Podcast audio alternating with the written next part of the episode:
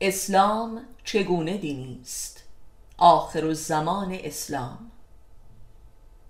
امروزه حتی بسیاری از علمای دینی ما میگویند که آدم میتواند یک مسلمان بسیار خوب و مخلص باشد و در عین حال در کاخ بنشیند و زن و بچه هایش هر یک دارای اتومبیل آخرین مدل باشند و تعطیلات را به جهانگردی بپردازند و خلاصه غرق در عیش باشند، زیرا همه اینها نعمات خداست و برای بندگانش آفریده شده و اتفاقاً لایق یک مسلمان خوب است.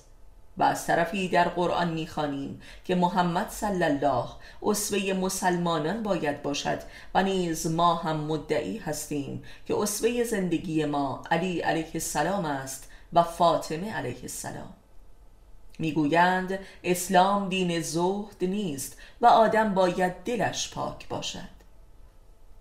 این در حالی است که اگر بودا به عنوان مظهر ریاضت در تاریخ فقط بخشی از عمرش را ریاضت کشید، محمد و علی و فاطمه تمام عمرشان را سنگ به شکم می‌بستند. پس به راستی تکلیف اسلام و مسلمانی چیست؟ این است مسئله، بودن یا نبودن.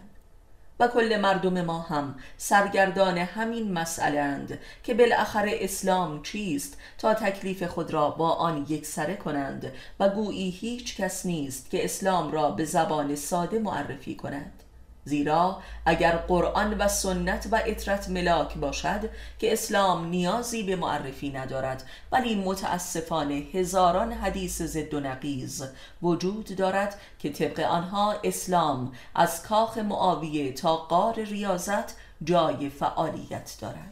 گویی که اسلام مکتب و مذهب بسیار فراخی است که حتی شیاطین هم می توانند در آن کوس انالحق بزنند و خلاصه برای همه جا هست، الا برای امام زمان. به همین دلیل هم غایب است. چهارده قرن پیش حتی معاویه هم مسلمان محسوب می شد، ولی آیا امروزه هم همینطور است؟ آخرالزمان یعنی آخرین مهلت برای مسلمان بودن یا نبودن.